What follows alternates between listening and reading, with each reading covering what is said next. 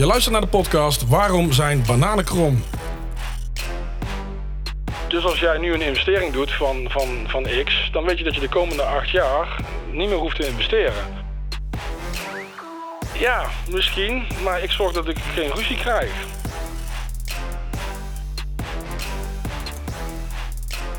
De vraag is dan waarom zijn bananen krom? Waarom doe je wat je doet? Voor mijzelf, want dan word ik toch weer... Ik moet naar mezelf gaan kijken. Mezelf rekening houden. Wat vind ik nou leuk om te doen? Waar krijg ik energie van? En daarom de keuze gemaakt om te specialiseren op, op printing, op document management. Kopieer, print en scan oplossingen. Daar gaan specialiseren. Daar, de, daar de, erva- de man in zijn. Weten wat er speelt in de markt. De addertjes onder het gras. Weten wat je conculega's doet. Weten wat er in de markt speelt. Nu ook in deze tijd. De, de tekort aan materiaal en grondstof. eh, refurbished is een onderwerp wat... Waarom komt nu refurbished in één keer op? Waar, waar, wat is dat? Waarom is dat refurbished? Het is tweeledig. Het is goed voor het milieu. Hè, want dan hoef je niet te produceren. Ja. Ik persoonlijk denk er ook een klein beetje anders over. Want er is ook een tekort. Dus omdat er een tekort is... wordt er refurbished aangeboden. En dat is op zich wel een, een, een logische overgang. Maar het is natuurlijk de, het geluid wat de, de, de, de, of de, de, klank, het geluid wat de toon zet. Ah, wat, ik- wat ik denk ik ook wat het eh, is.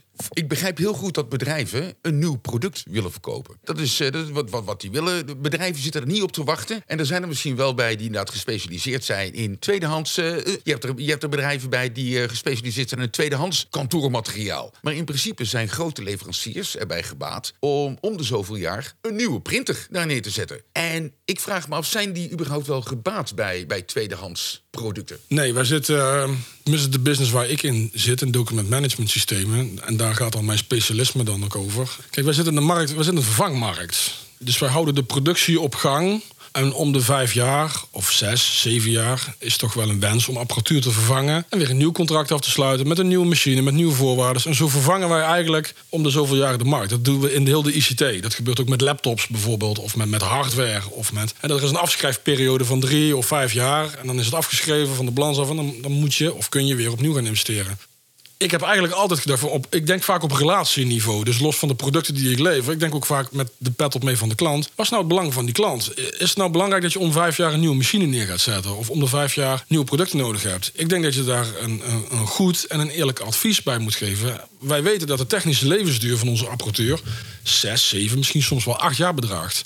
Dus als jij nu een investering doet van, van, van X, dan weet je dat je de komende acht jaar niet meer hoeft te investeren. En natuurlijk zit er een afschrijftermijn op. Niemand schrijft af in acht jaar. Dat is dan drie of vijf jaar op, op ICT. En daarna eh, zit er een stukje service en onderhoud aan vast. En als ik beloof dat die service acht jaar of zeven jaar in stand wordt gehouden, dan kun je met een gerust gevoel ervan uitgaan dat je iets hebt gekocht of iets huurt of leest of whatever. Wat de komende zeven, acht jaar toch functioneel is in jouw onderneming. En dat vind ik belangrijk, want daardoor bouw ik een goede relatie met mijn klanten op. En niet door te zeggen dat ik over vijf jaar dat ding moet gaan vervangen, omdat ik zo nodig mijn, ja, mijn omzetten moet realiseren. Of de, de, de beste prijzen bij mijn leverancier moet afdingen, omdat ik veel omzet doe. Maar dat is de andere kant van het verhaal van het ondernemen, is dat je dus een, een leverancier hebt die ook bepaalde verwachtingen van jou heeft. Wat jij aan omzet gaat doen. Eh, daar zijn de prijzen op gebaseerd, dat is ook eerlijk om te vertellen. Dus die hebben baat bij dat jij dus om de vijf jaar jouw, jouw MIF, jouw klantenbestand vervangt. En eh, dat is de andere kant van het verhaal, is dat dus de leverancier, eh, in mijn geval, ik ben, ik ben dus een dealer van het merk Toshiba, die hebben natuurlijk ook een belang. Die willen om de vijf jaar het liefst dat je de apparatuur uit de markt haalt en daar weer iets nieuws neerzet, zodat de fabrieken kunnen blijven produceren en de mensen blijven aan het werk. Er, zit, er zitten twee kanten aan zo'n zo'n verhaal. Je behartigt de belangen van je leverancier en je behartigt de belangen van, van je klanten natuurlijk. En dat is het speelveld waar ik dan tussen, tussenin beweeg. Ik bedoel het niet oneerbiedig. Maar zit jij niet in een uitstervende branche? Er, wordt steeds, er is natuurlijk een periode geweest waar er heel veel geprint werd. Dat zie je tegenwoordig steeds minder. Ja, dat klopt. En er komen steeds meer. Nou, het klopt niet dat we een uitstervend... Wacht even, maar het klopt dat er minder wordt geprint. Dat is even Ja. goed om te zeggen. Nee, maar, maar eh, laat ik het zo zeggen. Er wordt inderdaad steeds minder geprint. Er komen steeds meer leveranciers. Eh, zijn het allemaal eerlijke mensen? Nee, dat is wat is mij de, de afgelopen tien jaar is opgevallen. Ik zit echt in een boevenbusiness. Zo noem ik het ook zelf ook. En dat is ook het, het- de, de marketing die we eromheen bedacht hebben. Eh, is, is eerlijk. Is eerlijk. Ik doe het liefst eerlijk zaken. Ondanks dat ik ook een grote fan ben. Ik, zeg, ik riep altijd, ik ben de grootste boef. Maar dan komt ik twee meter ben. Eh, dat is afgelopen jaar veranderd in, in de superheld. Hè? Dat is, je moet geen boef willen zijn. Je wilt de oplossing brengen. Dus de superheld. Dus ik ben de superheld voor bedrijven. Maar we zitten inderdaad wel in een boevenbusiness, ja. En dat heeft niks te maken met de apparatuur, want de apparatuur is, is top. Ik zal nooit zeggen dat er een, een slecht merk is. Ik vind het ook helemaal niet sterk om te vertellen. Je moet vertellen waar je zelf goed in bent. Maar het zijn de contracten en, en de service die daarachter ligt. Die maken het uh, ja, niet transparant, uh, ondoorzichtig. En voor de ondernemer eigenlijk uh, ja, helemaal niet leuk om, om, om bijvoorbeeld met een partij op lange termijn zaken te doen. Zitten in de voorwaarden.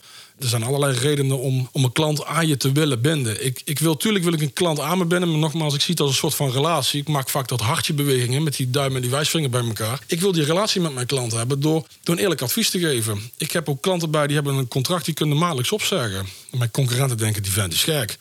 Heb jij een maandelijks opzegbaar contract op de, in de printerbusiness? Ja, ik heb klanten dat bij normaal gesproken contracten van, van twee, drie tot vijf jaar? Nou, vijf, zes, zeven jaar nog wel. Met, met stilzwijgende verlengingen van, van twee ja. jaar. Ja, dat noem ik dan even de wurgcontracten die, die er zijn.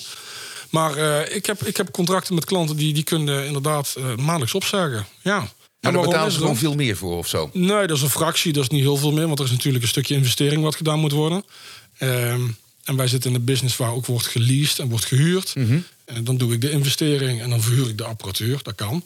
Maar het fijne voor sommige ondernemers is, is dat ze zich niet willen binden voor 5, 6, 7, 8 jaar aan een, aan een leverancier. En zeggen, nou, ik wil de vrijheid hebben om, om maandelijks weg te kunnen gaan. En wie zijn dat dan? Ja, kijk naar de coronaperiode, met name in de, in de evenementenbranche. Mm -hmm. Ja, je zou zo'n contract hebben van 5, 6 jaar. En je mag een jaar lang niet geen evenement organiseren. Maar je zit wel aan zo'n zo'n huur of leaseovereenkomst vast met allerlei verplichtingen. Ja. Maar er komt geen cent binnen. Dat lijkt me verschrikkelijk. Ja, logisch. Dus daar zit, ik heb een aantal klanten in de evenementenbranche die heel blij zijn dat ze iedere maand hun contract stop kunnen zetten of kunnen bevriezen. of wat dan ook. Ja, ja. En, en ik denk dat je dan meedenkt met een organisatie en van toegevoegde waarde bent. Ja. Je zit uh, heerlijk uh, in Bergen op Zoom, Patrick. Je hebt, uh, je hebt het heel druk. Uh, je verkoopt digiborden, je verkoopt uh, kleine plastic lepeltjes voor in de, in de koffiecups. je verkoopt printers, je verkoopt paperclips, papier, bureaus, van alles. Je kunt bij jou als one-stop shop kun je terecht. maar je komt er toch achter dat je hier niet gelukkig van wordt. En dat het eigenlijk ook misschien zelfs wel niet lukt. Nou ja, Uh, het, het, lukt wel, laat ik daar voorop stellen. Oh jee, nou word ik. Uh... het lukte verdomme zeker wel. Maar. Uh, maar ik kwam, wel, ik kwam wel in conflict. Ja, een van de conflicten waar ik tegenaan liep was. nou, we hadden net over die multinationals hè, met de betalingstermijnen. Dan moet je naar de bank. Dat klinkt heel gek. Je gaat naar de bank vragen om een, om, om een lening. en alle stukken lagen op tafel: inkoop, verkoop, contracten voorwaarden. Het zat hem echt in de, in de betalingstermijnen van 120 dagen. Die moesten voorgefinancierd worden. Dus het zijn korte financieringen bij de bank. En dan zit er zo'n accountmanager met een dikke grijns op zijn gezicht. En uh, die zegt, ja, dat is goed, dat gaan we doen. Voor de helft van jouw marge.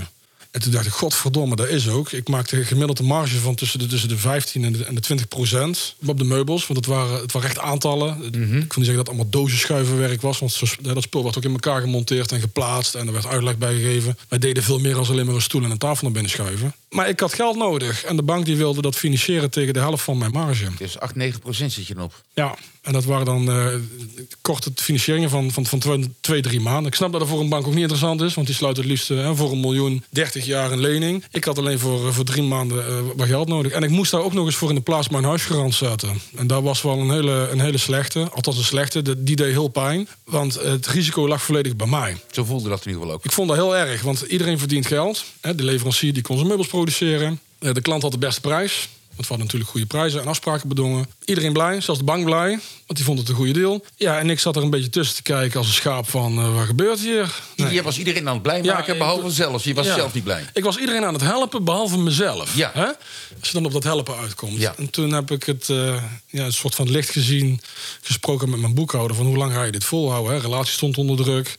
En vind ik dit wel leuk? Want die vraag ga je dan op een moment ook stellen. En ik vond het helemaal niet meer leuk. Dus ja, het lange verhaal kort is dat ik het bedrijf verkocht heb aan een, uh, aan een, uh, aan een relatie in Breda. En ik ben mezelf gaan focussen op, uh, op, op printing inderdaad, op document management. Daar had ik een goede relatie met, met Toshiba mee, Toshiba Tech Nederland. Mm -hmm. Daar doe ik inmiddels 16 jaar zaken mee. Daar kende ik de mensen op de helpdesk tot aan de mensen op directieniveau. Iedereen. En iedereen kende mij ook. En, uh, of kent, moet ik zeggen. Kent mm -hmm. mij ook. Er zijn natuurlijk wel verschuivingen geweest. Nieuwe directie bij Toshiba. En ook bij Toshiba is er wat verschuiving tussen uh, personeel. Mm -hmm. Maar uh, ik heb dat tot de dag van vandaag een hele goede leverancier aan... waar ik mee kan sparren. Dat is één.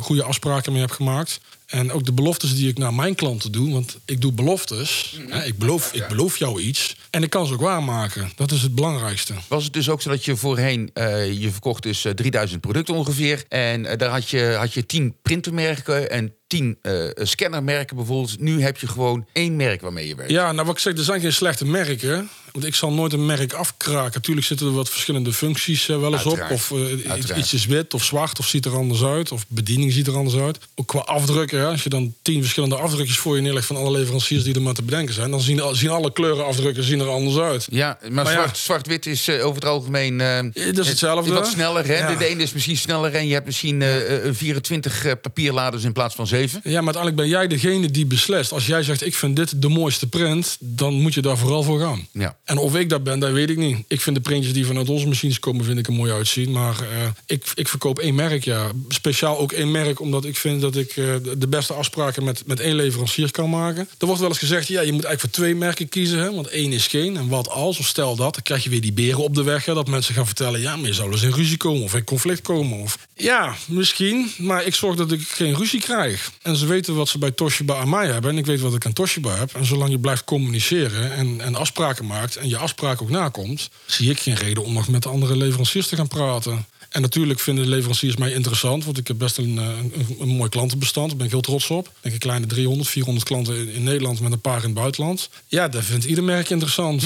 Want ieder merk staat erom te springen... om, om dat bewijs van over te nemen Ja. samen met mij. Maar bewust doe ik dat niet. Omdat ik tevreden ben met, met de relatie die ik heb. Bijzonder tevreden. En ook de beste afspraken heb. Zodat mijn klanten, wat ik net al zeg, je, je maakt afspraken en je doet beloftes. En, eh, en met name die flexibiliteit die wij, eh, die wij hebben in, eh, in onze contracten en onze afspraken. Want ik weet dat iedere klant, iedere klant is anders. Er is niemand hetzelfde.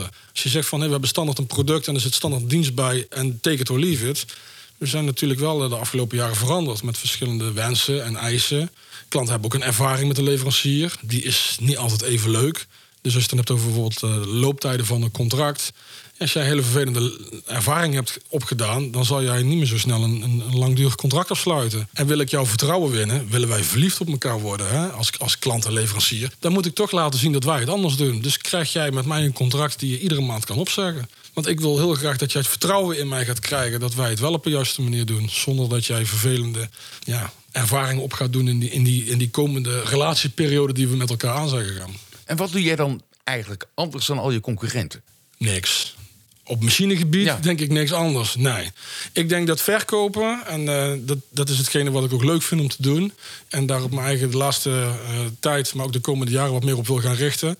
Is dat eh, je maakt geen onderscheid op productniveau. Nee, dat dacht, denk, daarom vroeg ik het ook. Nee. Ik denk namelijk dat Het de, is de ene printer... Het is de relatie, denk ik, die veel belangrijker is. En je hebt natuurlijk een ontzettend groot verleden... met heel veel verschillende dingen die je hebt meegemaakt. En een netwerk inmiddels ook, hè, door de jaren een- heen. Want eh, ben jij nog steeds lid van netwerkclubs? Jazeker, absoluut. Ik heb wel een aantal netwerkclubs waar ik lid van ben en ook voorzitter mag, eh, mag zijn. Leuk, leuk. Leerzaam ook. Ja, ook voor mezelf, persoonlijke ontwikkeling. Je hebt eh, zelf gegeven, ik, ik- ik- leiding geven is niet helemaal mijn ding. Maar nou, eh, als voorzitter geef je ook geen leiding, denk ik. Maar je moet wel sturing geven aan het geheel. Ja, dat is voor mij ook een, eh, eh, weer een uitdaging. Een leuke uitdaging. Ik ben eens eerder voorzitter geweest. Maar toen was ik dat samen met, eh, met de collega. Al- Ik was vicevoorzitter. Maar nu ja, ligt er dan toch een bepaalde verantwoordelijkheid bij je. En, en, en ik durf dat ook wel aan. Met, met de mensen met wie ik moet gaan samenwerken. En ehm, daar heb ik alle vertrouwen in. En dit is voor mij ook inderdaad weer een, een leermoment van... Hey, we gaan beslissingen nemen, we gaan samenwerken, we gaan overleggen, we gaan praten. Kijk, mijn moeder zei vroeger wel eens van... je moet in de politiek gaan, want je kunt lullen als brugman.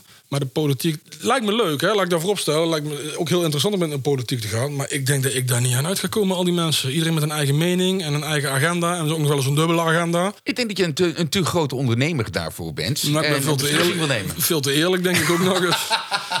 ik ben veel te eerlijk. Ja, nou, nou dan denk ik dat er ook wel eerlijke zullen zijn. Maar die, dus ze zullen veel vaker eh, compromissen moeten sluiten. En ja, jij bent ook gewoon iemand die daadkrachtig wil zijn. En eh, op het moment dat jij een beslissing wil nemen...